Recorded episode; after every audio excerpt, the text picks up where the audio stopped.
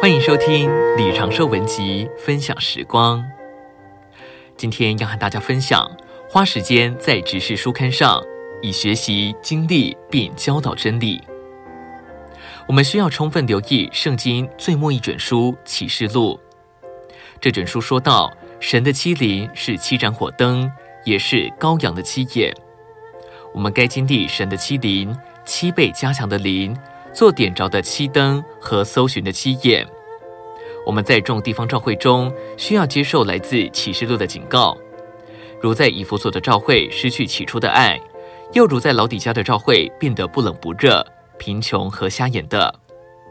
我关切有些照会的光景已经停顿，我们需要醒过来，并且警醒，使我们清楚主今天在他的恢复里所要做的。主的恢复不是普通的基督教工作。乃是主今天在地上的行动。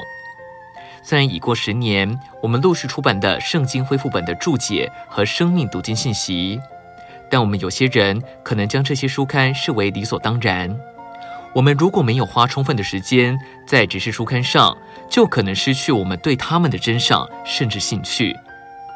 但我们如果摆上我们的时间，深入研读这些书刊，就会领悟其中包含许多真理的钻石。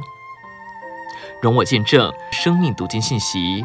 如果是尼托生弟兄的著作，我会献上一生访问众召会，以鼓励圣徒读这些信息，并教导圣徒如何研读。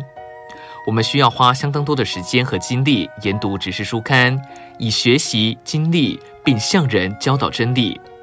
这样，我们就能帮助我们所照顾的圣徒经历真理。